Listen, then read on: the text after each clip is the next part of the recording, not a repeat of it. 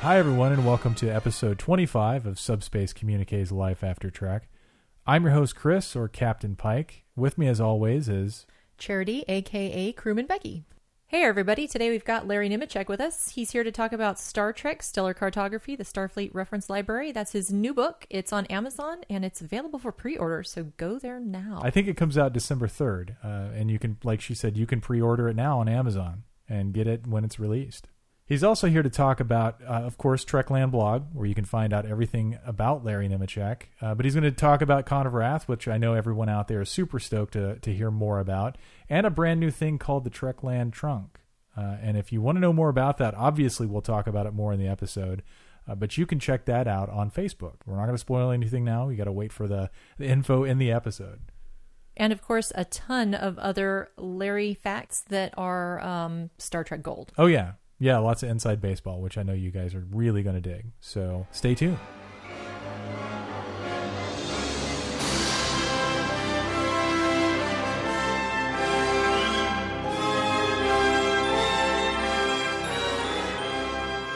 Hey everyone, welcome back to the show. Uh, as many of you know and have heard before on Life After Trek, uh, Larry Nemecek's a good friend of the show and has been on several times to talk about his projects, including the Con of Wrath uh, and uh, Trekland blog and everything in the Larry uh, Trek universe, as I like to call it. Uh, but this time, Larry's back to talk about his uh, Star Trek Stellar Cartography, the Starfleet Reference Library. I barely didn't get that out. But uh, You barely yeah. did. Oh, I barely did get that out. That's what I meant. But anyway, we'd like to welcome Larry Nemecek back to the show. Thanks for joining us, Larry. Yeah, a few little Borg implants, you know, would help that out. Something would. Maybe some Romulan ale. I don't Some know. nanopro. Yeah, or yeah, yeah, yeah.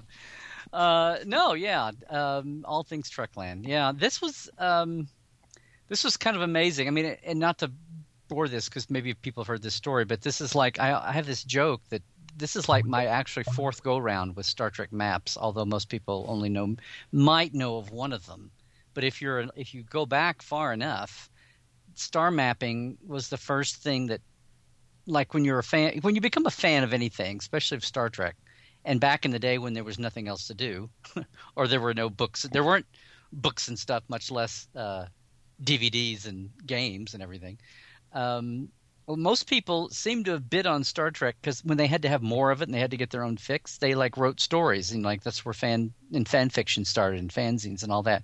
And a few of us deranged people just just were mad that, that we only had 79 hours and we had to uh, either a catalog it and or b expand that and and some people expanded it by having Kirk Spock and McCoy do more stuff in stories you know or they Mary sued themselves into stories or whatever however it was they expanded I like that But my- term, Mary Sued. That's good. yeah I, I didn't make it up Yeah. Well, You do- didn't mean to interrupt you. Keep going. no please. no I mean you you do know that's like an old established term I, you know, I'd only heard it like once or twice. So yeah, oh you digital age people. I know, right? Yeah. yeah, yeah. There was No, the- something before the internet. The- Yeah. Hamsters in cages, my book. Plastics. Um, uh, I saw somewhere the other day somebody said, "Oh, here's the future, plastics," and I went, "Okay, we've come full circle back to the graduate." Quick, somebody check Dustin Hoffman, see if he suddenly looks young again. Um, it's like saying, uh, "What do you say it three times and, and Beetlejuice pops Exactly, yeah. up?" It's like, yeah, Yep. plastics, plastics, plastics. okay, how do we get off on these? Now, see, I've, I'm It's also my I've been telling the last time, the last two or three times I've been on different people's shows, I said I'm going to do better about like not going on for 47 sentences in a row, you know, and and and try to pop it up. But anyway, what I'm trying to say is that the thing that bit me first about Trek was the background, A, and then B, especially when I got my copy of Bjo's Concordance, the tricorder wheel concordance. I didn't have her fan version, I got that later, but the one from Ballantine. And it's like one of the first things that hit me was, my God, look at all these like loose planets and stars just floating around in here. Like we got we got to get this organized. So you know, I'm some kind of a I don't know sadist or something about that. So I sat down and worked out a thing, and all we had at the time was the tech manuals, very very basic star format. If you go back at you know Franz Joseph uh, original little basic thing. And I set up between the story points and real astronomy, and then made the episodes fit to fit, you know, show to show, and what what made sense. You'd go from here to here to here. Um, came up with a whole uh, s- stars, you know, a set of telescoping star charts. And then when the medical reference came out, I hooked up with Jeff Mend. I wrote a letter to them, which wound up with Jeff Mandel, who could not believe that some of the things I was saying about stars. A, I was one of thousands of people that said them, but I was the nicest one to say them. Instead of like, you know, hey dipshit, the Klingons can't be around Epsilon Sag. That's way too close. So he wrote me a letter and said, "You're the nicest person to talk to me." So I had mentioned this thing I was working on. So it was going to be in his next tech zine that he had called. Um, I forget what it was called, but it wound up being a book called Officer's Manual. And about the time we were going to do that, and he put it in his graphic style, then we found out he got a call from uh, Jeff Maynard. The last thing that was before Pocket Books had the total book license, back when Bantam had the fiction and Ballantine had the nonfiction. Although this is not this is nonfiction, so I don't know why it was Bantam. But Bantam did the 1980 Star Trek maps that were two big posters and a little not even soft bound. It was just a stapled pamphlet book that went with it. And everything of my stuff, they had done a new format which made a lot more sense than Franz Joseph. So a lot of my actual physical work went out the window, but some of the conceptual stuff stayed in. And I was going to get credit and copies, and it was going to be very cool, and I was going to be freshly published. And then that became the whole reason for my Star Press because we didn't get money, we didn't even get copies, I didn't even get credit. People got ripped off. It wasn't Jeff's fault. Rick Sternbach Jeez. got ripped off. I'm in good company. Wow, bummer. Uh, other people, and this was like this is 1980, so you know, um, and so friends teased me about having a star Nemecek in there, but nothing else. So that's where My Star Media comes from and My Star Press. Oh, no kidding. But that was 1980, and so I got back to having a life and going to grad school and going to work. And then when Next Generation came out, it's when I had gotten a Mac and was doing desktop publishing and started working on my concordances every year and doing other stuff and wanted to see where that went. And then that led to the companion and all that. So, but that was when I was a kid. That was my first thing. That was my first urge to jump in and organize stuff. That and do stuff and do the technical manuals, missing pages too. And then about two, but that's how Jeff and I knew each other only by long distance writing because it was back when long distance calling was expensive and we were just college kids. Oh, I remember that. And yeah. uh, he was in New York and I was in Oklahoma. You know, the it's it's very telling when you're in a place so small that you don't even bother with city names, you know. so I mean, I could say Ada or Norman, but nobody cares. But so fast forward, 1994, during the and I'm working on my second edition of the Companion. I'm staying in in LA before we move out here, and um, to work on the book. And it's the craziest summer ever. And uh, I'm up in the art department that was had been the new DS9 one with Generations art department kind of crammed into it. And I was up, you know, making rounds and snooping around, whatever I could see and do, and doing research, we call it. And uh, Mike says, Larry, come over. I want you to inter- I want to I want you to meet somebody. And I go over and he goes, Larry Nemecek, Jeff Mandel. I'm like, oh my god, this is like you know, 14 years later, we're meeting in the flesh in L.A. when we had been, you know, college kids in in New York and Oklahoma, which was a real a real funky thing. So you know, then I knew Jeff personally, and you know, then flash forward to 2003. Uh, Jeff gets a contract to do this last book that came out, uh, Star Trek Star Charts, where basically um, he got to canonize Mike's uh, Mike Okuda's you know alpha beta gamma delta quadrant system that had only been loosely touched on.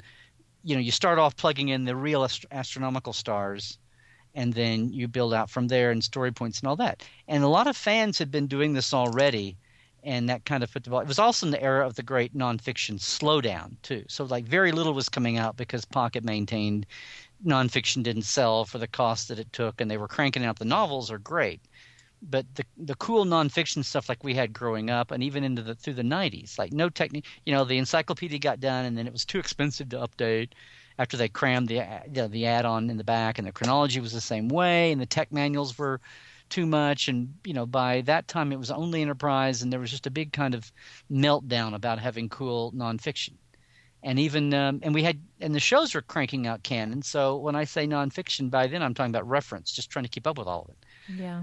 So I worked on that. It was very funny because Jeff and I were like, "Ooh, this is like it's it's 2003, and it's been can you believe it's been 22, 23 years since we." worked on our thing when we were kids. It was kind of, you know, young guys. It was kind of weird, but it was a lot of fun. It was like, ooh, deja vu all over again. And and he, you know, got that out, and it was a big hit among the tech heads but it was the time of Enterprise, and so many people were busy hating Enterprise and not watching anything.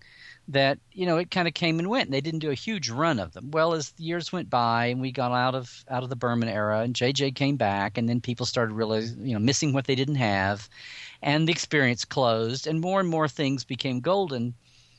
And um, and then we now we're in the era where Pocket doesn't have the nonfiction license exclusively so these other things have been popping up, like the 365 books and the Vault, and and uh, and Becker Mayer got involved as a packager with 47 North, which is Amazon's publisher.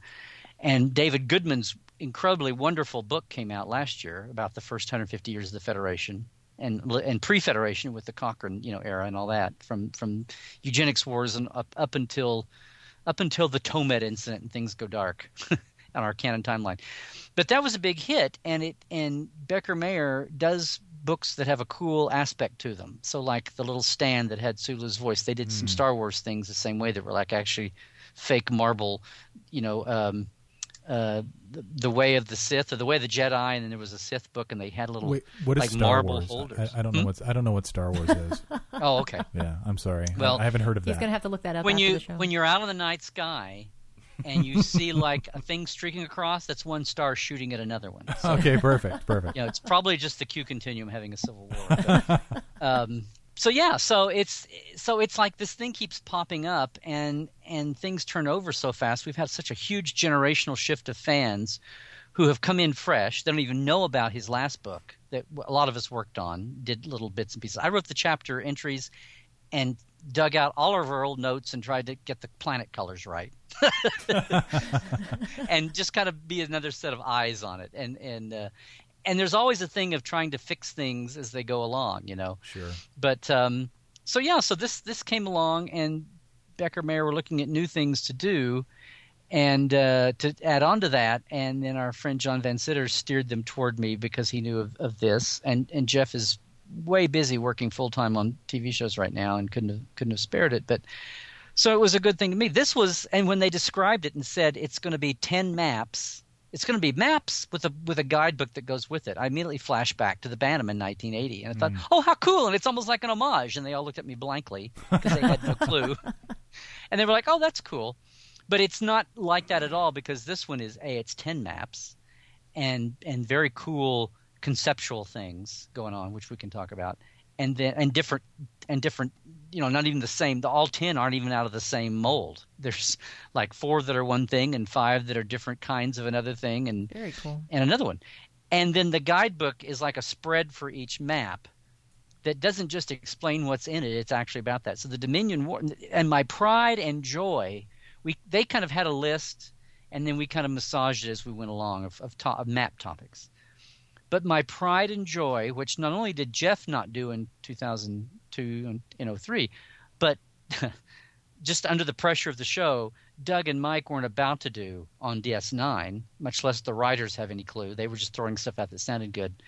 I actually choreographed the Dominion War Oh, that's cool. to make sense. That's on the super cool. and with and and had to come up with things that always made sense to me. And i hope put down some f- stupid false no, i won't say stupid. We're all one big happy fleet. Um, some um, you know misguided or people that are very passionate about things. And i hey I, i'm all for hanging on to what you believe in. But i really thought especially on my good friends at memory alpha really are hung up on like the first map we saw in next generation and everything from from the price of third season TNG onward, they just like threw out everything that Mike and the art staff did as far as the, the grid of the four quadrants. Wow. It was really, it's just really puzzling to kinda- me because yeah. they're so hung up on this. Because first is one thing, but then when the preponderance of canon evidence goes a different way, you go with that, and then you figure out a way to make the oddball, the you know, Right. the Yeah. outlier fit. You don't hang with the outlier despite forty more examples. So anyway, so I, in a very calm way, like I used to say that the writers shouldn't be doing with their scripts, uh, very, you know, I found I found a way to. I don't make lemonade out of lemons. I find a way to make, you know, lemon custard pie or something out of it. I mean, it's like, Mm, tasty. you know, when you have when you have, you know, a canon collision, Sure. there's there's a way you can fix so much stuff with just like one line or two lines. So so I got to do that. But I mean the whole cool. the whole book is um, is that way. And there's a lot of cool stuff. So I'll I'll have some of my uh, Coke, otherwise called Diet Dr Pepper, and um, now we're really looking forward to this. I mean, just looking at the pictures on Amazon, this looks like one of the books that I would dig because Oh, I always sure. loved when you'd get a reference book, and you know, I loved my technical manual that I got in. Uh, Gosh, what was it? 86, 87. So it was the 20th anniversary technical manual. is that is that 1986 or Yeah. 1886? 1986. Okay, yeah. okay.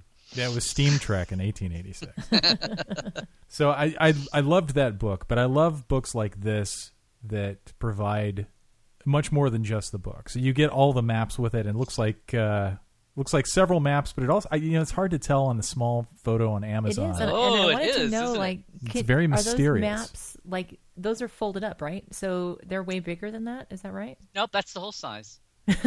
no, I'm kidding. Yes, each Because each it's pretty map. cool that they're like jumbo.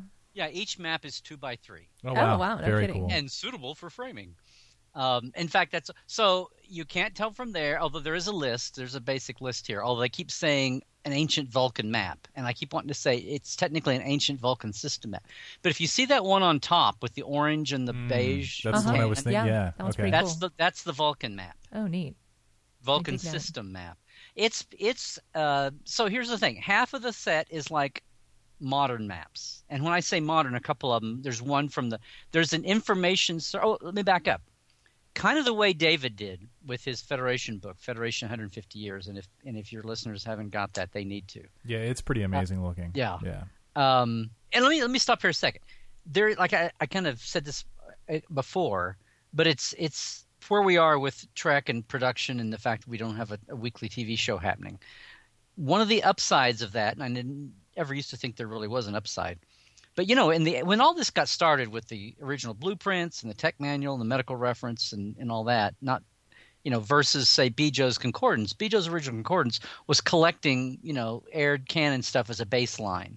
And then and if you want to add to it, then you go from that. And the tech manual and and the medical reference and the blueprints all started with a lot of canon stuff, but they basically filled in what I always called gap filling. Mm. It's like we have crumbs here. The thing I used to one of the reasons why Journey to Babel was one of my favorite episodes is we finally got off the damn ship and we got to see a peek of what lay beyond. Right. I'm sorry. I was I was one of those people that's totally happy not to have Next Generation be about Kirk, Spock, and McCoy. It was like, shut up, you know, and, and let's get on with it. No, totally. Yeah. Yeah, it's like it's like it shows the strength of Gene's universe that it supports beyond just that little narrow corner.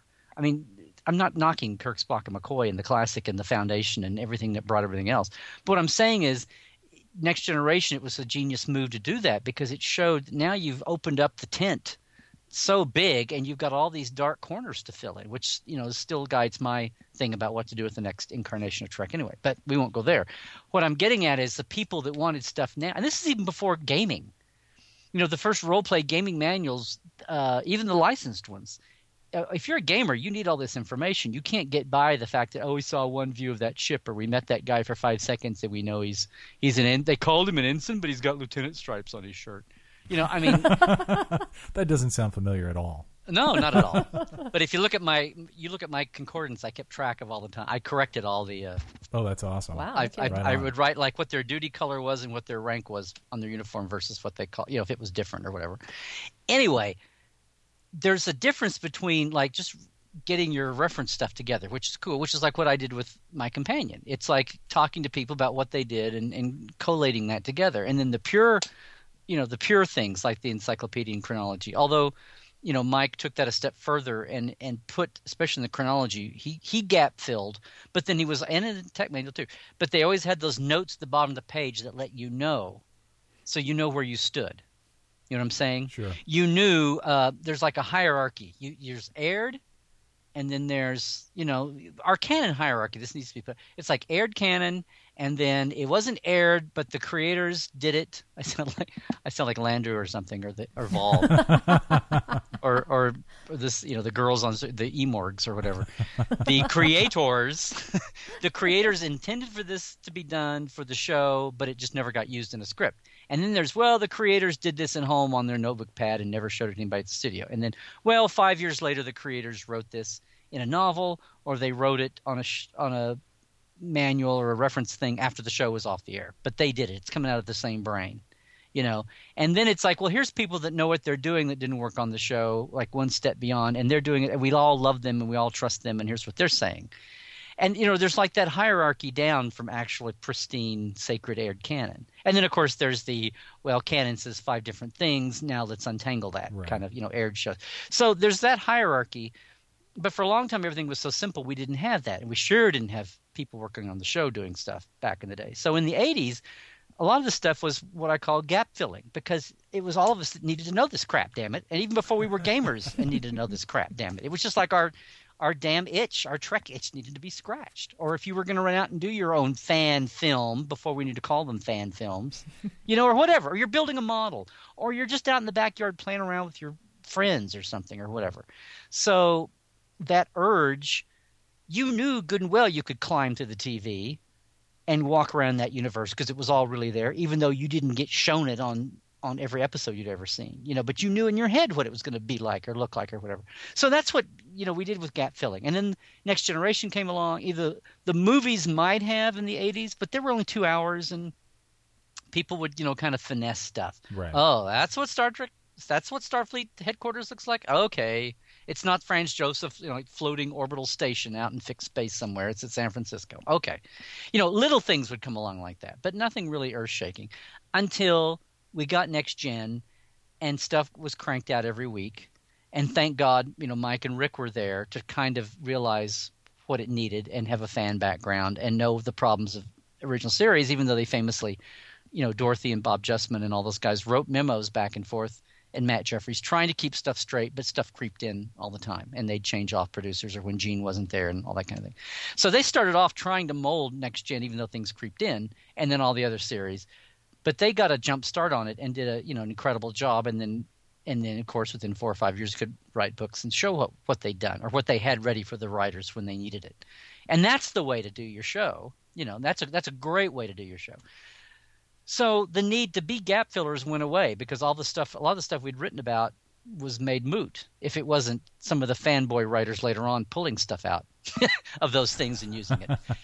so here we are now. And then when Jeff did the 03 book, it was all canon, canon, canon. If things had to be updated and changed and aligned. And then there was still a lot of wiggle room, tons of wiggle room. And you do your best guess Sulu, you know, interpretation there. Right. And um, and so now look at us. Here we are again. We're in a fallow time, and we've got you know we had like a few aside from the two three years of Enterprise that came after the 03 book, and maybe a few moments of Prime, and very interestingly to explain it, Prime in JJ's first movie. Um, there's no real updating to do. I mean, there's some updating to do, and but there's not a lot. So it was really what we did with this is we took Jeff's grid. We didn't need to invent the wheel, reinvent the wheel, and I updated. Um, and then we had two or three major things to decide on what to do with. One of them was the Hobus Romulan supernova, shockwave supernova, right. and one was like the Delphic expanse and figuring out the Enterprise stars and the Xindi for one thing. And those were the two big things that were obvious updates. And then my thing, my laundry list included uh, you know, like I said, figuring out the Dominion War, and and it wasn't just figuring it out. It was like well, we're gonna have to make, we're gonna have to jump out on the ice and do some good old fashioned gap filling, because nobody else is gonna touch this. And like the biggest thing was the Battle of Tyra, and the whole oh they're bearing down on Earth and Vulcan and Mm. you know Risa. And, well, how the hell can that be if you know if the thing drags on two years and every, it's all Bezier centric? Well, I kind of came up with the idea that it really was a twofer. We had some clues in that not only did they did the Dominion occupy Betazed, they occupied um, um, um, uh, the Benzites. Mm, okay. So and so that was a located planet that was like north, quote unquote, of of Sol and Ter- and Vulcan, of Earth and Vulcan, and the so you know using those clues. So I hope everybody. And then I found a person to sound it out with who totally on his own was doing a Dominion War narrative through the eyes of cadets at Starfleet Academy on Facebook, which is kind of amazing. and I just didn't say who I was. I just dumped, ran into him online and ran some of my ideas by, and he was like, "Oh yeah, that makes total sense." So anyway, I had five or six, seven people to thank when I did it. Got when we totally got done. So um, so he was one of them. But that was the big things for me because the book is not a huge honking book. It's it's like four or six pages on each map, but it's small print, and um, so we did that. But just real briefly, and then I'll take a breath. Huh. Uh, half of the half of the set is modern, more or less, or Starfleet oriented. Although we have a we have a Dominion War information map, and we have a Romulan War information map that's just that's made like it's a schoolroom, you know, informational chart, like only about three or four years after the war is over. Oh, that's so it's That's like pretty cool. the Federation has just been founded. It's in Enterprise era looking graphics, and if you look at that picture, uh, it's I think it's one that sh- yeah. There's one that says Romulan War over there. It's Oh, it's that's one very like cool. that. Yeah, yeah. But there's yeah. a there's a pair that are just the alpha and beta quadrant uh, basic views that I think gamers will love because they're they kind of take up a lot of space. And I think if you have like if you have a game where you're using ship to ships or even as an aid to your role play, um, you know I think they'll love that. And and uh, what I call the National Geographic map that Jeff did, where it's just like apple pie, the flag, and kitchen sink all in one, all in one big honking thing. And a lot of stuff I'd worked through and thought, well, Jeff obviously did this in 03, and it's not there. And I think either it got cut off for the formatting of the book or whatever. But like the whole Doomsday Machine L374, Right. L370 area, and the immunity syndrome amoeba, space going amoeba, and um, um, what's the system that it destroyed? The Gamma 7A system. I mean, there's a big, lot of big chunks of area that are classic original series stuff that weren't in that nobody can find in the 0203 books. And Jeff's like, "Oh, well, I know I had it somewhere." So we we we kind of got back that, and, and tons of stuff are on this that aren't. Um, aren't in there, but I call it those maps like you pull out a National Geographic and hang on the wall. The- Right. The, the last map in the set is reminds me about a, a lot of that. That Oh, that's but the other cool thing is Ali Reese's maps are all alien background, and we've never had this before. So there's a Klingon map made by Klingons, a Cardassian map made by Oh, Cardassians, dude, a no Romulan kidding, map, cool. and Vulcan, and they're all from different points in time. Oh, fun. Mm. I like that. So, do you have these maps on your walls? Uh, not yet, because as you know, I just moved. Oh, Yeah, right. that's right, Oh, yeah. Okay. That's a good reason. I'll accept that. No, I had a Jeff had done, you know, in in his maps book in 03, there's those foldouts at the back, which was very. It's really weird because there's such a demand for this, I think, and people are going bonkers over it. Partly, we we had no nonfiction at all for a long time, and then the shows are off. Um, well, I'll say that point for a minute, but but uh, it was hard just to get a copy of the book, and people were like taking.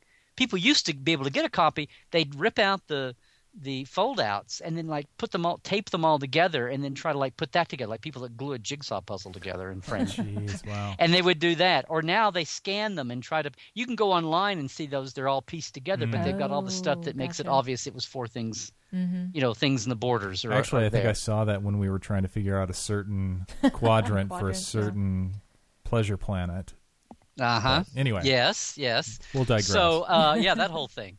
But um, but Jeff had gone and taken his files without them looking like they're page dressed, and he had made about I don't know four or five posters for special things, and he had one and he kept it, and then about I don't know four or five years later he gave it to me because he's like, "Do you want this? I don't want it." So I've had this, but I didn't have wall space for it because we I, I didn't. My office was full of shelves and windows and other stuff, and then I didn't want to hang it out in the regular part of the house, so.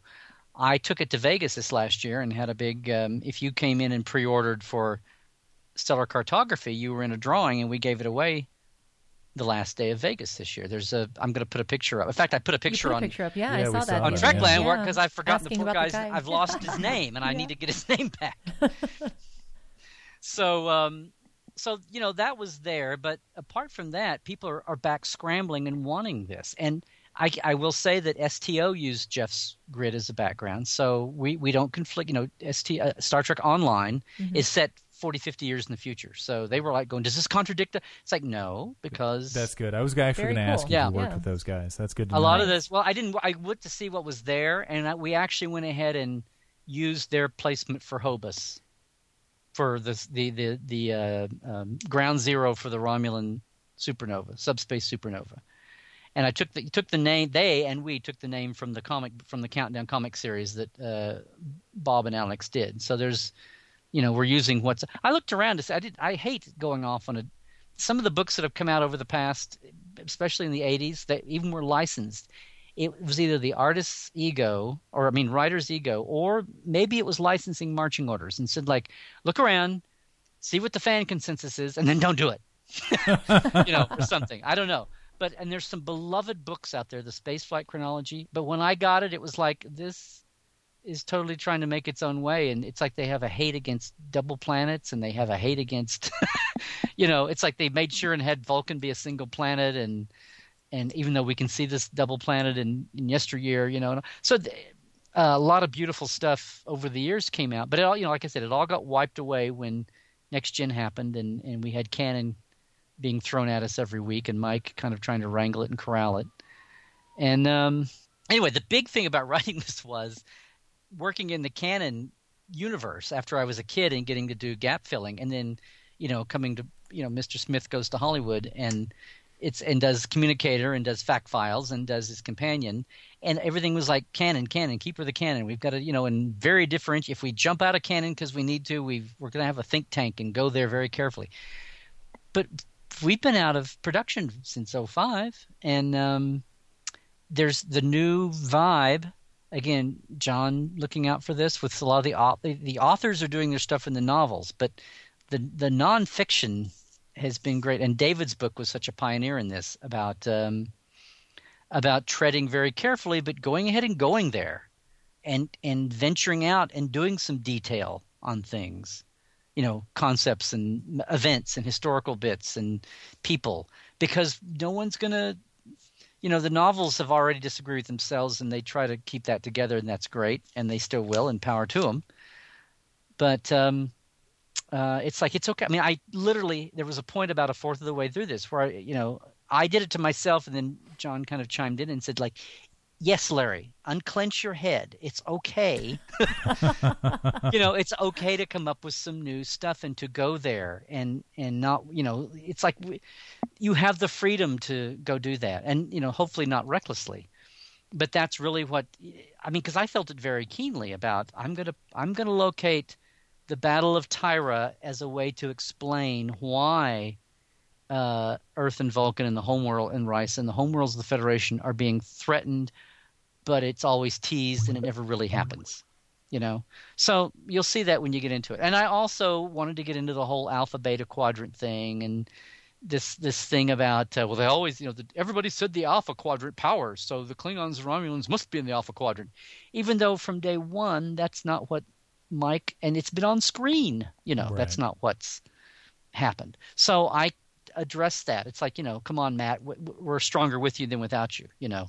So I, it's like find a couple of just a couple of lines to throw out and a couple of textural things that just make it interesting texture. It's just like an aber, you know.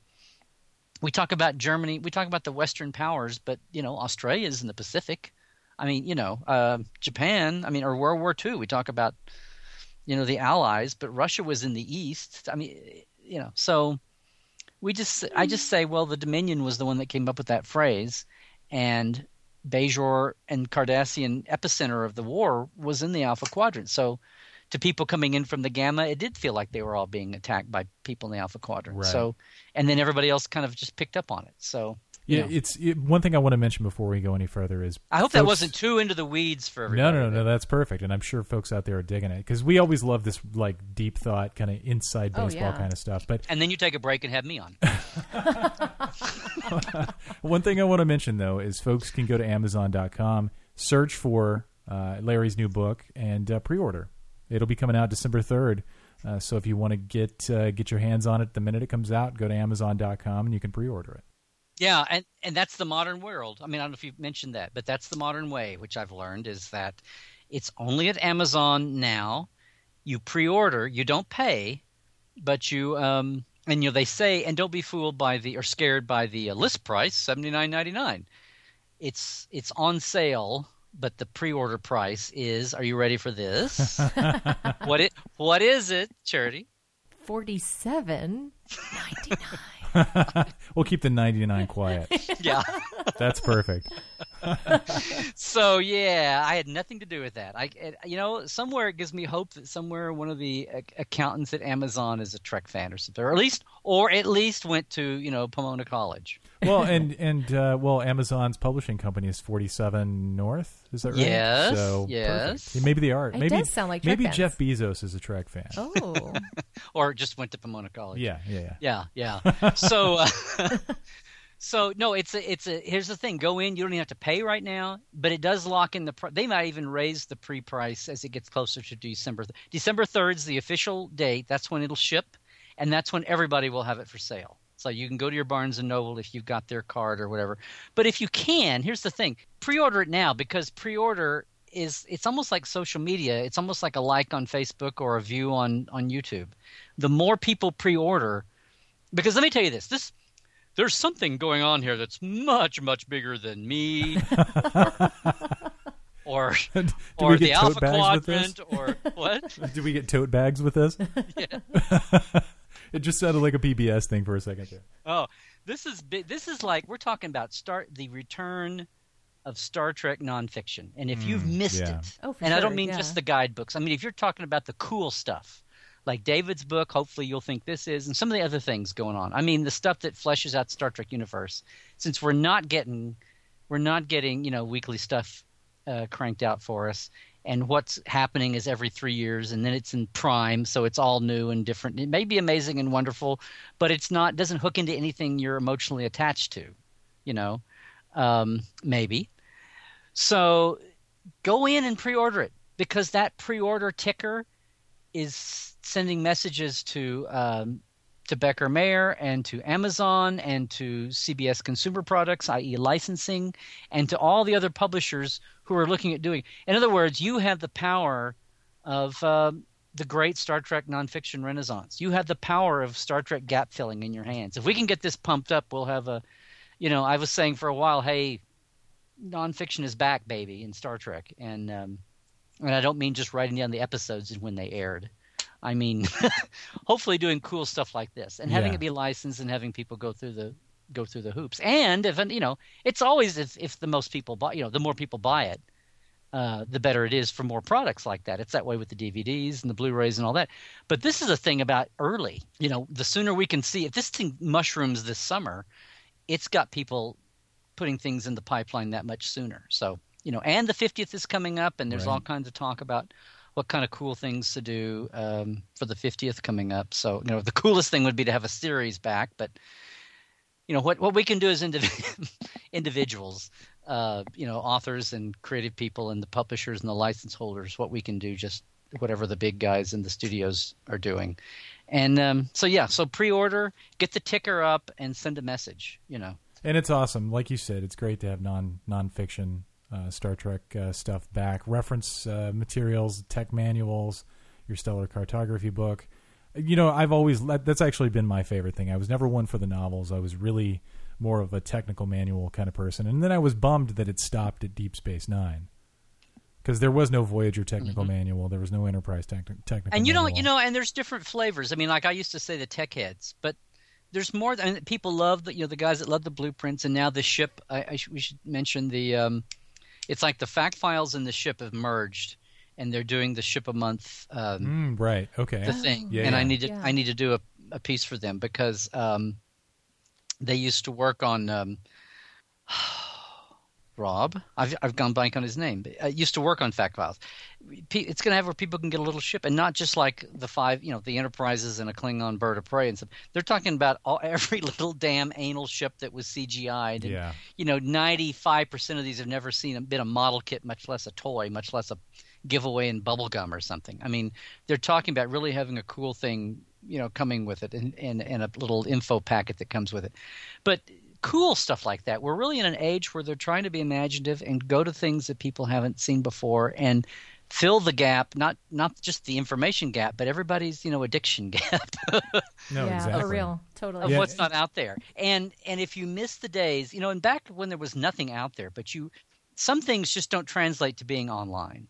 And I, I remember this when we were doing still doing communicator and um, and the big magazine, the the Star Trek magazine was Fact Files redone for America, and you still had some fold. We did fold outs. It wasn't quite like the feel of unfolding a big blueprint, like the original blueprints and all the fan blueprints that came after, and Mike McMaster's blueprints. But there's some things you just can't replace online, you know, and being able to fold out a map and fold out a blueprint and have oddball odds and ends kind of things like in the vault book or the stuff that was in the back of the federation book. That's just that's just cool. And there are some things that you know when they thought that books would dry up with everything being online there's some things that online can't replace. And some and somebody told me one time and I, I used to say this and then i heard somebody say it again there's nothing that can replace just being able to go to the shelf. You're watching something or you're watching a show or you're in the middle of something and you don't you're not near a computer or you're even your your you know your smartphone you just want to walk over the shelf yank it off the off the shelf open it right up to where you know it is and point to it and go there bang you know And this will be And- perfect for Star Trek Yeah. Online folks too. I mean, you could use the maps while you're playing the game. That was one of my favorite things when I used Uh-huh. to play. Gosh, I don't know, Earth and Beyond, some failed multi, you know, multiple online what MMORPG Yeah. back in the early 2000s, and I had an actual map for it, and that made all the difference in the world. Uh, This was before people had multiple monitors or tablets or whatever, but yeah I mean, you could take these maps and use them for Star Trek Online. I think that would be pretty pretty cool. Oh yeah. Well, again, it's not updated. In fact, we don't have time, but we actually had a little bit of a glitch because the the artists jumped onto the maps they found online, and they were the online maps, and they had all those new empires out around the edges, and we had to like back them off. Go, no, no, that's great, uh, but the head start, you just you know, pull back, pull back, pull back to the Tholians and the Breen. Um, but uh, um, I do want to say here, though, that there's like four alien the alien maps, and the hope was that that some of these would be so cool, no matter what your particular favorite slice of fandom was. Like if you were Klingon fan, or or Vulcan, or you know, hey, those Romulans and Cardassians are coming up in the world too. Um, I see more and more of them at conventions. But you know, it's like take that out and, and frame it and put it up, and and and they're all different points in time. Now the conceit, I started to mention this. The conceit, kind of like David's book. These are all like popular. Uh, when people come to memory, this is all memory alpha centered, and it's supposed to be when the public comes or accesses, you know, requests documents at memory alpha for public consumption or the displays that are up for people to come there live and it's these are supposed to be 10 of the most popular maps that people have requested or viewed live at memory alpha. And so cool. some of them are so far back they're paper some of them are just digital out. So we wrote it it actually has an in canon in universe um, you know framework kind of like david did with his he was dr david goodman of memory alpha and i'm dr larry Nemecek from memory alpha. And there's a lot of little little uh, homages there. But you know some of the things respecting when they were in history okay so the cardassian and the romulan we have them include english translations on their own maps as a as a sop to the the klingon and the the klingon map is from the organian era pre-organian era and the vulcan map is from right after the death of surak Oh wow. so they would have no clue about English. And uh, the Vulcan map has had the Galactic Standard overprinted on it for people. The Klingon, we actually did a thing, knowing that Klingon fandom is kind of the biggest of the alien fandoms. Uh, we actually did the entire wall hanging has no English on it at all. Oh wow. Neat. That's cool. The And, Klingon uh, fans are going to be stoked about that. Oh yeah. Yeah, I, I mean, I hope so. And then it, it it is translated in the book, so there's a larger than usual reproduction of it in the book with all the English on there. Very cool. And um, yeah, yeah. So you know, we hopefully we tried to get some bombastic propaganda-ish stuff with all the different, you know, if they were adversaries or whatever from the time we selected. So I'm really hoping, and, and of course the the, the um, other maps are cool too. There's a, the Dominion War is is about. Um, I forget we did it 10, 15 years after the Dominion War. The the Romulan War is just two or three years after, and the Federation has been is just barely been up and running for a couple of years, and they're still using the same fonts. So it's not you know it's not United Earth putting it out. It's uh, it's the Federation now. So um, so yeah. Uh, so I really hoping there'll be something for everybody, and whatever your uh, whatever show you were a fan of, maybe or whatever you know if you're an alien if you love uh, cosplaying or the culture of one of the aliens you've got a, a cool thing to put in your truck room now or maybe you put up all 10 of them i don't know so uh, so yeah, and hopefully then when all the focus is really on the maps, I'm hoping that I was able to uh, you know do some good works for Idic Idic there in the book and uh, make peace and um, and and do my little own little laundry list that I've carried around for about ten years of things that need to be fixed or whatever. And that's so, got to be gratifying for you too. So that's that's really cool. So okay, I was going to ask you about this, and I know that novel, the novelization of Star Trek, novels in Star Trek, um, aren't considered canon. At least that's the the scuttlebutt that I've seen. How does how does nonfiction fit into that? I know how canon works, other than sticking a ball in it and lighting a fuse, right? I know how, how I know how canon works, but how does it fit with with the nonfiction stuff? Like, or making a towel. Exactly. Um, yeah. Yeah. So if you um, if you had to do some gap filling, how does that work for canon? Well, again, it's it's different. It's I had to like I said, I had to like jerk my gears around to remember that we're not in a TV production time, and I say TV because it's it's like the '80s with these movies. You get two hours every well, at right. least in the 80s, it was every two years. Now it's every three or four years. And it's prime, so it doesn't hook back into everything that you know mostly of anyway. But, um, but now, although on the other hand, the stars and planets don't change. You know, right. people, time streams change, and you know what is it? Galaxies may fall, and but a woman is still a woman. Um, a star system is still, you know, unless you like blow up Vulcan or you blow up Romulus right. in one time stream or the other, or whatever. Unfortunately, but uh, the stars and planets stay the same. So you know, we kind of like run away and don't even try to explain Delta Vega unless you want to go with the he was having a Klingon hallucinational image thing there when he saw Vulcan blow up from Delta Vega. And it was the snowy side of Delta Vega we right. saw, not the uh, you know lithium mining side of of Delta Vega. but um, the Kelvin blew uh, up, isn't that what yeah. you always say? The Kelvin blew up. Yeah, yeah, yeah. the Kelvin blew up. Um, but apart from that, the stars and planets locations are something that can hold steady. You know, whatever. And by the end of Enterprise, you know, Mike Sussman and those guys were going. Well, Jeff was on the staff of Enterprise. So the book that he did was based on the first. He was on the first year of Enterprise, and a lot of the stuff that they laid down for Enterprise was. And he had a few things. It's hard to see him, but like in Archer's Ready Room, he would have. They had pa- paper paper pinned up on his bulletin board, in you know in twenty one fifty one still, and uh, it was graph paper graphics that Jeff made that he pulled down to use in the book. So there oh, was wow. a really strong, you know, continuity canon thing though in there.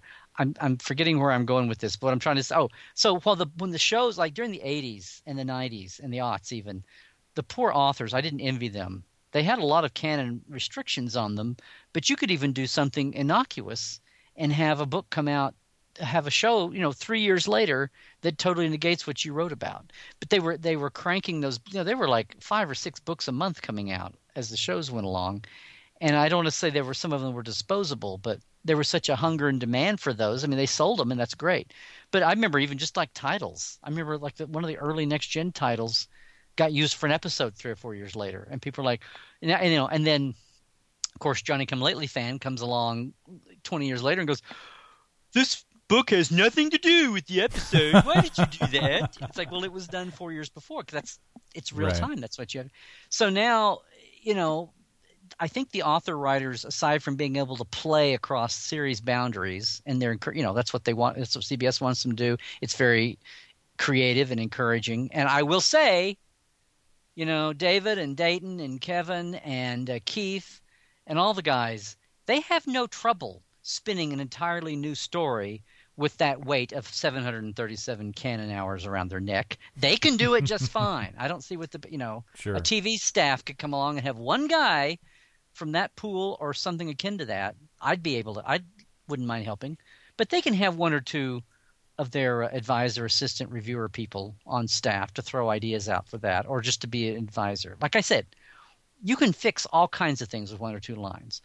But my bigger point is, um, I think since we've had no act- uh, active prime production, that there's been a concerted effort to, to do that. And I think the, the guys now writing the novels all get a kick out of that and it's not quite so it's not quite such a thread the needle kind of proposition so you were saying like keeping up with canon with the books um I, you know they sit down and they do well one thing the um david mack took time when they did the Vanguard series. Mm. You know, totally it was set down. They they intentionally set it down between the Klingons and the Tholians, down kind of on the distant edge of explored space, or you know, passed through a few times, but hardly on the major space lanes. You know, off. You know, it's kind of like north coast of Alaska, kind of a thing. And uh, but he, you know, I got back to him, and and one of the things that um, I think John in licensing said, why don't you, uh, you know, locate Vanguard or where it was because it doesn't, you know, it only existed a few years in the in the canon of those in the timeline of those books.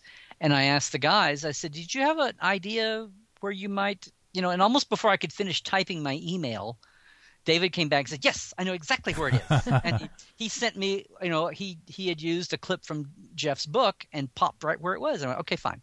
So, especially since it only lasted a few years, it's Right. very easy to pop that in. So that was like a nod to the books we could do very easily, and that were very popular, and a lot of people loved the Vanguard series. And it didn't hurt that it had a you know a beginning and an end point. A little bit like the Delphic Expanse, which you know like, was ended in 2354 or whatever, and but it was because it was 2,000 miles, 2,000 light years long, and 25 light or 50 light years wide, and but it had to be in near space between you know Earth and Kronos. It's like how do we shoehorn that in there? Right. and and we did it. We did it. We took a page from Spock fighting Khan and said, well, it, the only thing that would work is to make it up and down wise, not in the lateral. You know, In the Z axis. think yes, think of space as three dimensional, and um, and it fit. So you know, it was like one big one big uh, lasagna noodle in space or whatever. So so to answer your question, yeah, it's it's. I think the guys. I think it's. There's a lot less people writing novels now, although they're they're letting new people do it. But they're really paying attention to canon, and um, there's nothing to there's no wall to press against right now. It's established stuff, and then who knows? So everybody's thinking. About, that said, I know that there were two or three novels written about the Romulan War, and when David did his sketching of two or three battles for the Romulan War, what little bit we know, you know, it ended with the Battle of Sharon. Earth was attacked at least once in some way.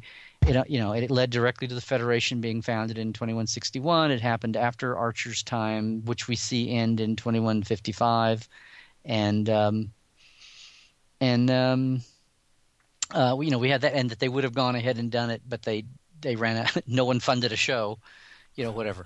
so uh, so um, so we we know that, and the book guys, the authors went one way, and then David came up with something else, and I kind of I wondered what to do with mine, and uh, I went ahead and went with David's. So I, I've already said my apologies to, you know, David and Keith and all the guys that did in uh, I forget I apologies too if I've gotten them forgotten somebody. But the guys that did the Romulan War novels and there were one or two or three of them at least I think. I apologize for not going with their details, but I just I just ran with David's since it was you know sister Amazon and someday 15 or 20 years from now if somebody's really into it they can massage all of our stuff together and if it's not me still doing it. So, you know, but that's that's one conceit that I I did feel a little bit bad. But as I read David's book, I saw where he went there with a bunch of stuff. Hell, David even pulled out the thing I did for the prop book of Generations, this the Picard thing when I used all my family's names and did Battle of Sharon and founding a Federation news clippings and uh put all this detail in because it didn't exist. Like it was like, oh, this is cool. It's 90, 94, and I'm going to do a little gap filling here because no one will care. and then here he goes and pulls it out for his um, for his uh, for his deal. So anyway, that you know, you never know when something's going to pop up and go that that way. So It's an interesting way to look at canon. Uh, you know, a lot of people th- think that um, that that okay, they just write off the novels as not canon, but it's it's canon until it's replaced by something that's on a show. yes, So yes, That's a much that's better the way way to look at everything it. everything we did in the '80s was that way. It got stuff got replaced wholesale in '87. Well, not even wholesale because things gradually got. But what you have happen also, especially by the time of Enterprise, by the time you had, uh, by the time you had Mike Sussman and Phyllis Strong and Manny Coto and um, Chris Black writing episodes, and even before that, Will Ron and Renee and those guys. But even by the time of Enterprise, when you're back in early years, they were pulling stuff out of game manuals. There's there's things about the Andorians that I know that Mike pulled out of some of the like 80s era and the early um, um, oh that company I used to work for uh, when they got the role play. There's things they pulled out of game manuals to have us little, you know, nothing, nothing uh, concrete, no big overarching thing, but they would pull a name and a concept out and use it. So you know, go for it. Just be be grounded. There was a thing I used to say, and one of my college roommates used to laugh at me because I I was just a dumb hick in Oklahoma, but I knew how Hollywood worked, and all the fans running around griping about, well, this this is what do you mean she's half Romulan, half Vulcan? Well, you never had that before. I mean, little things like that would pop up in the even what little we got every two hours, every two years, things would aggravate people. Well, they're having Starfleet Academy on the ground, not up in the big floating thingy in the tech manual. How did that happen? It's like, well, because this is Hollywood and they're making the real deal, and nobody cares about who wrote this book 15 years ago, some guy somewhere. Right. You know, it was a license and it's been over. So you had that. And I was like, it's too bad. And I, I was like, no one on a movie that gets together every two years is going to hire somebody to sit around and tell them all this crap. They're going to write their story and get it going. Now, it's gotten a lot more sophisticated and aware, but back in the day, that didn't, you had old Hollywood people doing the stuff you know nobody grew up a fan because nobody no there was no Star Trek in the 40s or Right. the 50s so Right. nobody could grow up as a fan so I was like we need a committee of people and I knew there were like five or six of us around the country that cared back in pre-internet days it's like we need to have like all these guys get together and when they need something then we kind of ha- we all have like a brain trust and hash it out and then we give them our best answer and then let them use that and if it doesn't fit the story then we massage it and but at least they're not in a vacuum. And so that it comes out and you go what do you mean he didn't know? What do you mean he knew who Chekov was? You know kind of stuff. And now today i look and that's what memory alpha is. It's all those it's the you know sometimes anal but always diligent committee of guys all trying to uh, police stuff. And it's kind of like see that's you know that's what it is. So i had a friend that something would pop up and i'd go well that doesn't make sense. And my friend would say why don't we give it to the committee? You know so so yeah it's that it's that canon is canon and even more so in production it there i always rather than think of it whether it's elastic or not i always talk about it as as like um about layers you know a spectrum and we had you know and as, and as long as it's like look if if you if you go to pull something out of here and you got nothing in aired canon then what's the next layer you back up to and then what's the next level you back up to you know that kind of thing a hierarchy Nemecek's hierarchy of canon. I think it should be taught in every psychology class. So we've learned that uh, with Canon, you what, what did you say earlier? You uh, stay grounded, you stay grounded, and you keep your powder dry. Right? Yeah, That's what we do with Canon. and keep a very, very long fuse. Exactly. Yeah, So I don't know if I mentioned it earlier when I was talking about the, um, and, and I think Charity told me to mention it earlier uh, when I was talking about the pre-order. No, I'm glad you did. Uh, it's the Star Trek Stellar Cartography, uh, the Starfleet Reference Library. So be sure and check that out uh, on Amazon.com. hashtag STSC. I guess is what we found. There you go. Oh, no kidding. Oh, Yeah. good to know. Tell everybody. No, it's it's very cool. Um, you'll want your own. You won't you won't want to fight over it with a friend because you'll you'll both want the Klingon map, you know, and then you'll have to rip it in half and it'll look ugly. And but no, I think gamers will love some of Yeah. this stuff. I think uh, fans of all the different alien races will love it. Uh, if you love if you love you know non if you're a, a I, I say gamer I mean STO gamers and also like you know ship to ship HeroClix ships or whatever you love doing if you're if you just take your D&D guys and do like we used to do and paper and dice it it's great you know put down plastic over it. in fact some of the maps have hexes as the grid so you're Oh, you're there you go. oh Perfect. oh here's another thing my laundry list of things to if not fix at least to do differently in this set if and if you had the old the, the old geez it, it is 11 12 years old now if you had the 0203 book that jeff did the most maddening thing about it is there's no index. And if hmm. you're looking for something even if you know what's in the alpha Oh, quadrant yeah. and you're like okay there's 40 billion stars crammed on these pages. And it's like when we were working on this and i was we do research it's like i go to memory alpha memory alpha says and the star trek star charts locates it on page blah blah blah. And then i would go back to page but then you'd still have like 80 or 90 or 100 stars to sift through to hmm. find it.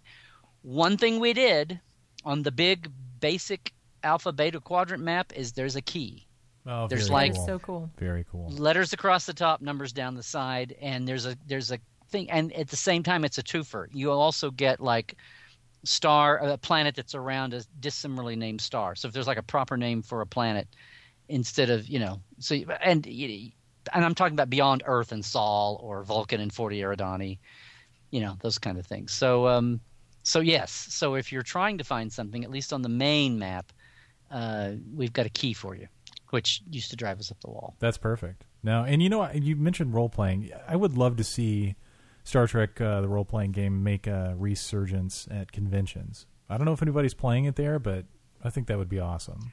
Are you talking about? Uh, you're not talking about. Uh, oh, you're talking about paper and dice. Yeah. Board, oh, yeah. What is it? Will calls it um, uh, tabletop. Yeah, Yeah. Mm-hmm. or IRL in real life role playing. I don't know. I just made that up. In well, now in real life is like live action role playing, like LARPing. Oh, you're right. Good point. Ah, Excellent uh-huh, point. So uh-huh. mind role playing. I don't know. That's getting worse. Yeah, well, tabletop role playing. I, I still like That's saying paper Yeah, and yeah. dice because you can play we'll a go with that. computer game on your tabletop. You right. Know, so, True. Yeah, in real time. In, In real good time. In real life, yeah. I'm playing this on a computer on my table last week. That's what I'm. I'm pretending to play this, so I'm LARPing role playing. Good lord. But I'd like to see a resurgence resurgence of the paper and dice tabletop role playing.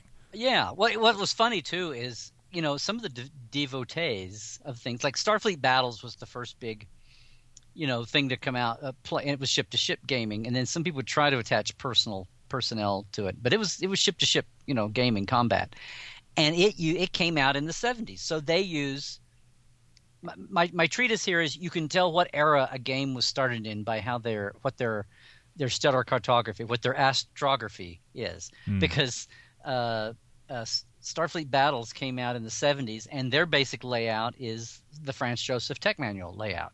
So it- you know, and, and once something has been going four or five, six years, everybody's ingrained in it, and they're not about to come in and dynamite it.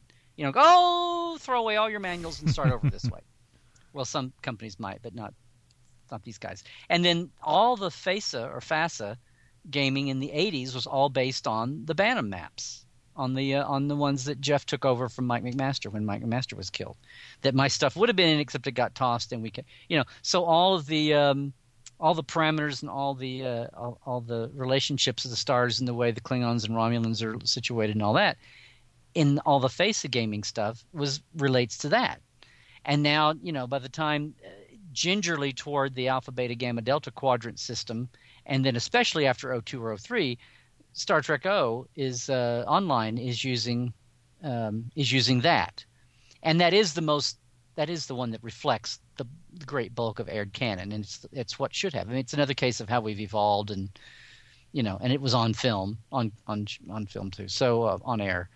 So it's really it's kind of funny the way uh, the gaming systems you know do it. I um, you know the fastest stuff would have to be because there was um yeah there was the new wave of uh, stuff uh, uh, last unicorn which gave way to uh, decipher uh, decipher bought out new uh, last unicorn and, and tweaked it and kept a lot of that going. And those that was all based on the you know alpha beta gamma delta quadrant and basically things are located here kind of thing. And and and jeff took a lot of that into consideration 02 03 and and all. So um so but the, yeah as as computers and online and digital and everything took over it's kind of fun to see in the in the mainstream gaming world with people like you know will kind of championing it back and uh felicia and their and their that show his show and um seeing seeing but you know people um i don't know chris you're thinking like the old type conventions that were like off the lit model where people had gaming and art shows and all that and I think I am, and I've, I actually and the got big to go, industrial go to one of Comic Con type sh- things. Uh, although there is a game room at San Diego Comic Con, there's some all the old touches of a LitCon type format. They're all like just in, in little rooms stuck off to the side in the hotels. But you can actually find a con suite, and you can actually find an art show, and you can actually find a game room at San Diego. But a lot of the other ones, the mid-sized Comic Con type things, you know, like certainly not, a, you know, and then or if it's a really hardcore professional um, professionally run thing like the Wizard Worlds or the Creations or whatever, there's no game room there. Well, you know what? Actually, I think Wizard World might do that. I think they actually. Oh, well, okay. but the thing is, though, it's not. I don't think that it's. Um, I don't. Or maybe it's well, they're they've got ties to gaming, so Right. yeah, that would make Yeah, sense yeah. for them. But I, I don't think it's like role playing. I think it's more of the Warhammer forty thousand type uh, gaming, and I They don't have- really know much about that. they but- have rows of monitors hung up. Yeah, no, it would be because I'm well. when I was, you know, like I was never a big role play gamer, but all my friends did, and it was when it was first booming. And I, you know, can I tell you guys a secret? Like, I, Sure. I, I don't really. uh, Just promise me this will never be heard. Okay. I have never like had any. I, it's fun. I get it that it's a huge popular at different levels. I never got what the big attraction was with medieval times. Oh, Is that okay? me neither. No, okay. me neither. Totally. So, so whether it's, I mean, I and I know, I know the popular means of people love this. They stay, whether it's SCA people and they're recreating it, or they're just all hitting each other with foam, you know, swords, or it's, or it's, you know, all of everything that Tolkien has done and all of the medieval, you know, elves and hobbits and all of that and all that. I just was never a fan of the midi- Middle Ages because you know, like you lived in crappy homes and and hit each other with knives and swords and people died when they were Yeah. four. You know, No, totally. I, I- never got it either. And, and when I was a kid playing role playing games, um, Dungeons and Dragons being the most popular, I would always look for other stuff. Star Trek, that aforementioned s other franchise that we had talked about earlier that I didn't know about. Uh-huh. Um, and even stuff like Mech Warrior or um, you know Top Secret was a spy one that you could play. But I, I'm with you. I never got into the into the medieval time stuff. but I, but I was not stupid, and I knew that with all my friends playing, like you said, D and D and everything, I would sit down and go, okay, and I would find my way and find a niche, and okay, ha ha, and um, but I would say, okay, why don't we do this with Star Trek? And you know, there was a, I actually, when I was at a convention, um, I think it was one where I was at with you guys. Um, ran across the guy who did the first role play game I remember that. and uh, and it was just a little paperback, paper bound stapled book. But he was licensed in like the ancient days. Uh, I mean, like late seventies, early eighties, and uh, he had like little lead figures. And I I have my one with McCoy in it, which was like McCoy, Uhura, and Sulu, and or you could get Kirk and Spock and who check out I don't know, uh, Scotty maybe but you know, uh, Luzoki had the ships that were little plastic ships, and there was a there was a ship system. But this was um, uh, Star Trek Adventure Gaming in the Final Frontier, and it had a big purple planet on the front, and it was a very basic gaming system for the. And the real purists of my gaming friends, I'd say, let's role play Star Trek sometimes. And look, look, there's even a system out for it. and we got that. And it was a really clunky, horrible, dumb system. So one of my friends, Cody and I, who was one of my fellow survivors at the Con of Wrath, by the way, one of my best friends, um, uh, he sat down and he he had the gaming smarts, I had the Star Trek smarts, and we put together a system. Now the other thing was, all this time, every time I'd say let's game Star Trek, everybody would say, "No way, Jose," because whatever we do, no matter who comes up with it and who DMs it, they'll come out. Their whole scenario will be based on something, and you'll go, well, no, just do this and this like they did in blah blah blah, and you go, oh, you know, and it just blows up the whole game. Right. Nobody wants to game with you. So I finally said, fine, I'll DM one, and so then we sat down and came up with a system, and I had a whole scenario, and it was part of it was on a ship, and part of it was planet based. And it was about an, a, a, an avianoid race and Starfleet and you crew on a, sh- you know, blah blah blah. And we did it, and everybody had a lot of fun. And then we never went back to it. And then after that, the Faces stuff started coming out and, and all that. But right. um, but yeah, that's my experience. It was kind of like so I put up with all the medieval and the D and D stuff because everybody I knew did. If I wanted to see my friends, that's what I had to do. Right. You know, it was either like you know theater rehearsal and club meetings, uh, or they were gaming, and um, you know, back in the day. And I, I enjoyed it. Like I'm sure you enjoyed just hanging out with your friends and having fun. But it just never inspired me like like sci-fi does. Yeah, So, and I yeah. sure didn't. I mean, I was. I went to some SCA, Society for Creative Anachronism, the guys that recreated medieval, and what most of the guys were in it for was just to go out and hit each other with, you know, boffer swords and stuff, or get into the whole rank, you know, oh, I'm a duke and a baron, oh, and, you know, the whole. And I kept going, what's the appeal of this? And I remember one of my friends going, well, if you're like a janitor all week, and then on the Right. weekend you can go out and be uh, this year's king of the of the tournament, then that's pretty cool. Yeah. Because some people would like just live in their persona all the time. They would only. I I knew people that would only use their like SCA name, like in their day to day conversation, and people that would know them for five and six and eight years and say, "Oh, I don't know, I just." I just know it's Wildfire. I don't I don't know her real name. I thought he You was know? named Wildfire. I thought he was. I thought he was like Michael Murphey. Paid him to run around and know, and do that. And they called him Wildfire. Yeah, yeah. um, anyway, but so I, you know, I don't don't hate me, everybody. So it was, you know, I'm I'm thrilled for Peter Jackson, uh, not Peter Jackson. Um, yeah, director Peter Jackson. I'm thrilled for all the hobbits, and I'm thrilled for everybody finding Tolkien. I'm thrilled for, you know, Tolkien's family arguing over whether the movies were good or not. I'm thrilled for all Right. all of that stuff happening, but I just never. So yeah, so rope. I'm I'm totally empathizing with you there. I would. Um, and then again, I've never really sat down and done STO, even though I keep you know threatening to, or Terry Scholl keeps saying, "Oh, you should sit down and do it sometime." It's like, well, I okay. I'm like, I'm going to fit this in and get addicted where in my schedule. That's exactly what happened to me. I've actually got a, a lifetime uh, subscription to STO. I did it so I could, you know, do some reviews for the Yeah. site. But I, I played it probably Hello? 20 yeah? times. Can you hear us? You still there? You got us, Hello? Larry? Well, I heard him for a second. I did You too. all blipped out for a moment. oh, and then Uh, are you back? Oh, okay. Ah, that, that internet. I swear. It's so the what have we internet's learned fault. today? Yeah, yeah, yeah. So what have we learned today? We learned that no matter where the hell you are in Star Trek fandom, you need to buy Star Trek Stellar Cartography. Exactly. Yes, That's what we've learned. yes we have. Exactly. And you know, I, I want to bring it back around to uh, to film as well. Speaking of film, how's the Con of Wrath going? The Con of Wrath, well, you know, it's been kind of a busy year this year. And I've kind of put the Con of Wrath, I don't want to say on a back burner because we did shoot a lot in March. Um, but that was one thing that I could set aside because Star Trek Continues came at me. This book came at me, and we did this in like five months, which was, we started wow, from no square kidding. one. Yeah. Wow. um, stellar cartography, and then I had my move in the middle of the year, sandwiched in between um, San Diego and Vegas. Mhm. And uh, it's been kind of a, a crazy busy year, but I've just been thinking about getting back on track with that. And I've nothing I'd better ever say online, but I had a very my my um, panel at at Comic Con in San Diego this year. I there was somebody in the audience who came up to me and threw something at me out of the blue, and we're we're just taking baby steps with it. I'm not about to jinx it or anything, but it it could be it could turn out to be nothing, or it could be very exciting Oh, very and fun. um, and that's that's Con of Wrath related. Oh, cool. Neat. Very cool. Uh, yes, we're going to mass produce Con of Wrath drinking mugs. No, yeah, um, so there's that, but no, I need to get I need to get um, back onto that, and and of course on my CD.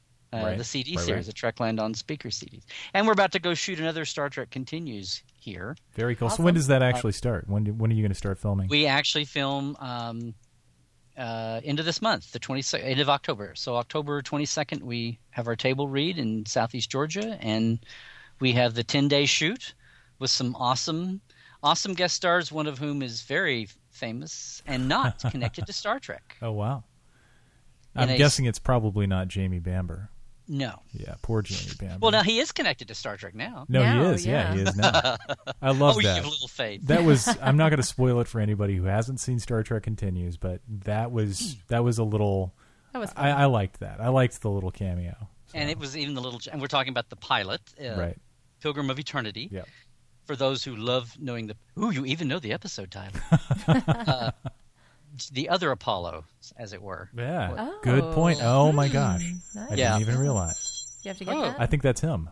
okay that is me oops No, that's perfect. Yeah, And it's funny. Earlier you said um, that uh, Jamie was Apollo. You know, I didn't even put those two things together. I was just like, hey, it's Jamie Bamber. I didn't think, of course, he played Apollo, and Apollo is in Star Trek Continues. behold the layers of subtlety So how I'm a long little after slow. how long after the um, uh, filming it, will the whole thing be done?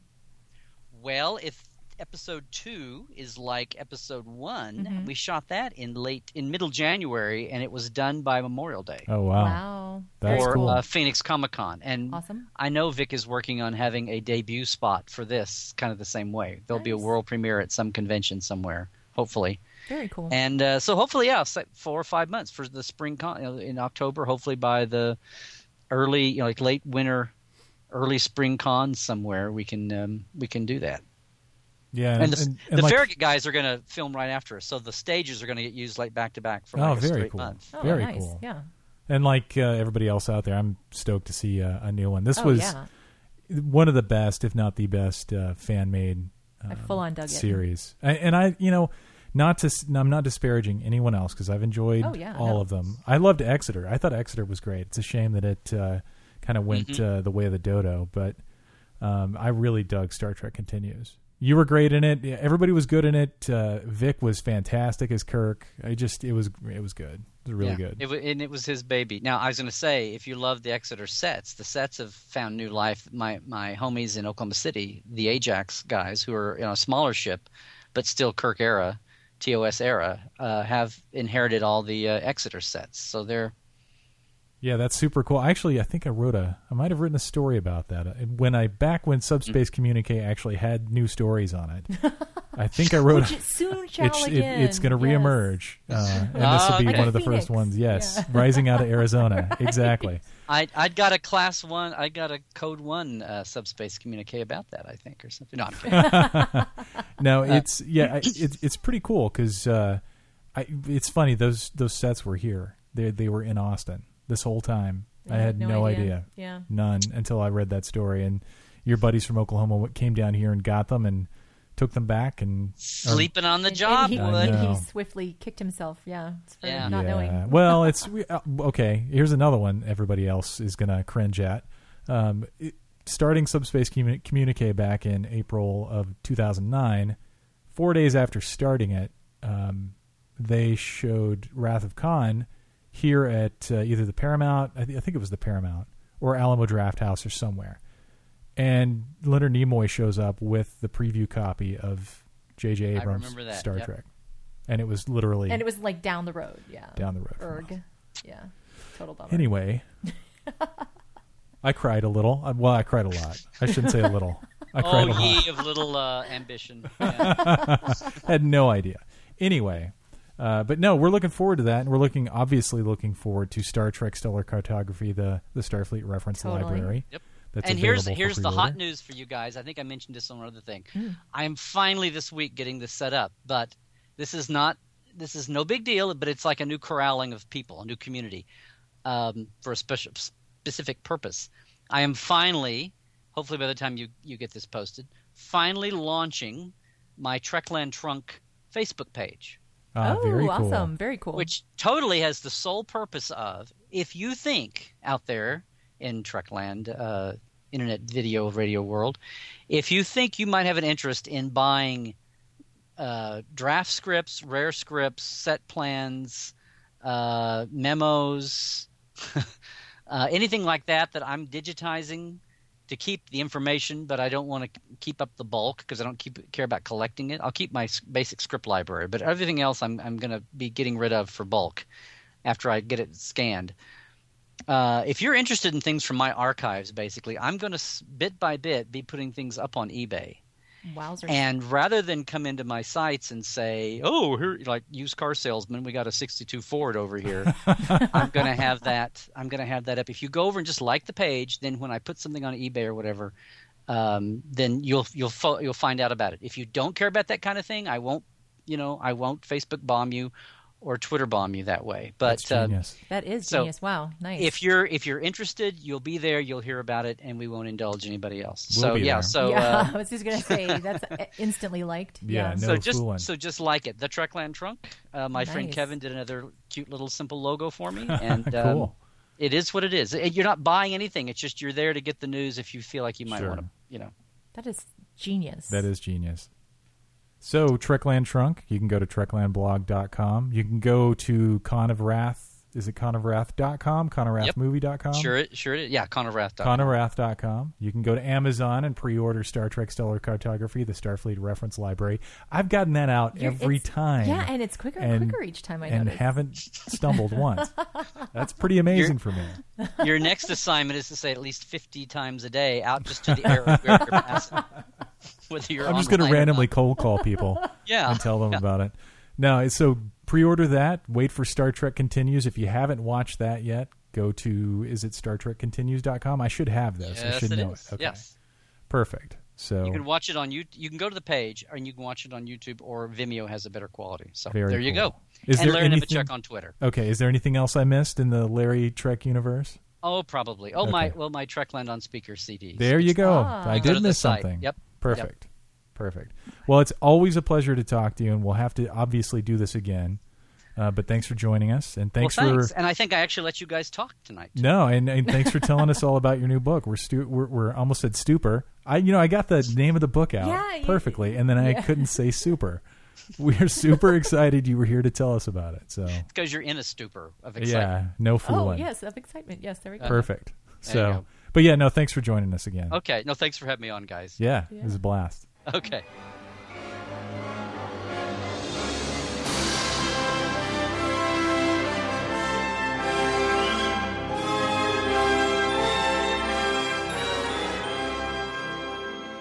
So that was episode 25 of Subspace Communiques Life After Trek. We'd like to thank Larry for joining us again and telling us all about his new book, Star Trek Stellar Cartography, the Starfleet Reference Library. And like we said, you guys can order it on Amazon. Pre-order is available now. It'll be hitting shelves December 3rd uh, through bookstores or pre-order from Amazon. You can also check out everything Larry Nemecek at treklandblog.com. You can see his Trekland on Speaker, new CD that's come out with lots of interviews and, and awesome info. Uh, you can check out Larry and Star Trek Continues, the brand new fan film uh, that's uh, everybody's talking about, everybody's super excited about, and for us, it's probably one of the best fan films we've seen. Super cool. And there's a new episode that they're going to be filming soon, uh, and we're super stoked about that as well. Oh, yeah, and check out their Kickstarter page, too. Yeah, you can check that out at Kickstarter.com. Just do a search for Star Trek Continues. It's funny they're actually calling it a Kirk starter. I like that, Yeah, too. it's pretty That's pretty funny. You can also check out Larry on Twitter at Larry Nemecek, and he has Facebook pages uh, if you want to learn more about him. If if you've been listening to all our shows and you don't know who Larry Nemecek is, you haven't listened hard Shame enough. on you. Yeah, that's all on you. If you'd like to know more about us, uh, of course, you can go to subspacecommunique.com. We promise there's going to be more stories coming soon. Right, totally. It's uh, it's not completely dried up. We're still here. we promise. Yeah, and we're planning more episodes of uh, Life After Trek as well. So you can go to subspacecommunique.com. We're on Twitter at subspacecoms and on Facebook, facebook.com slash subspacecommunique. Don't forget a shout out to the robot. Actually, I think it's slash subspacecoms. Anyway, you can find it there. They're smart. So also, yeah, Bye Bye Robot. You want us to keep doing this stuff? Buy posters. Yay! It's good stuff Art. too. We have lots of great artists that we work with, and that's what makes Subspace Communique and Life After Trek possible. So, if you could go out there and buy some fancy stuff for your digs. Fancy So- schmancy. We'd like to give a shout out to a few podcasts that we love. Of course, Trekcast at trekcast.com. Geek Fights, which Geek Fights is unfortunately starting to wind down. We were on the last episode recorded a couple days, actually about a week back. I don't know when that's going to air. So we're kind of sad that Geek Fights is going away. Uh, but there's a big catalog. If you guys haven't gotten into them, you Lot can of good listen- stuff. You can listen to lots of Geek Fights. You can also check out the Sci-Fi Diner podcast. Um, Scott and Miles do a fantastic job every week, almost or maybe more. I don't know how they do it, but they do, and they they've got some great interviews. In fact, they just did Amanda Tapping from Stargate. No kidding, really? Dude, I am totally backlogged. In fact, they just interviewed Amanda Tapping from Stargate.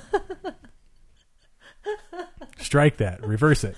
So thanks for joining us. Uh, we love doing this stuff. We love interacting with the fans, and we dig, dig, dig talking to Larry. So, and everyone else we've interviewed. But uh, until you guys hear from us again, which hopefully will be soon, live long and prosper.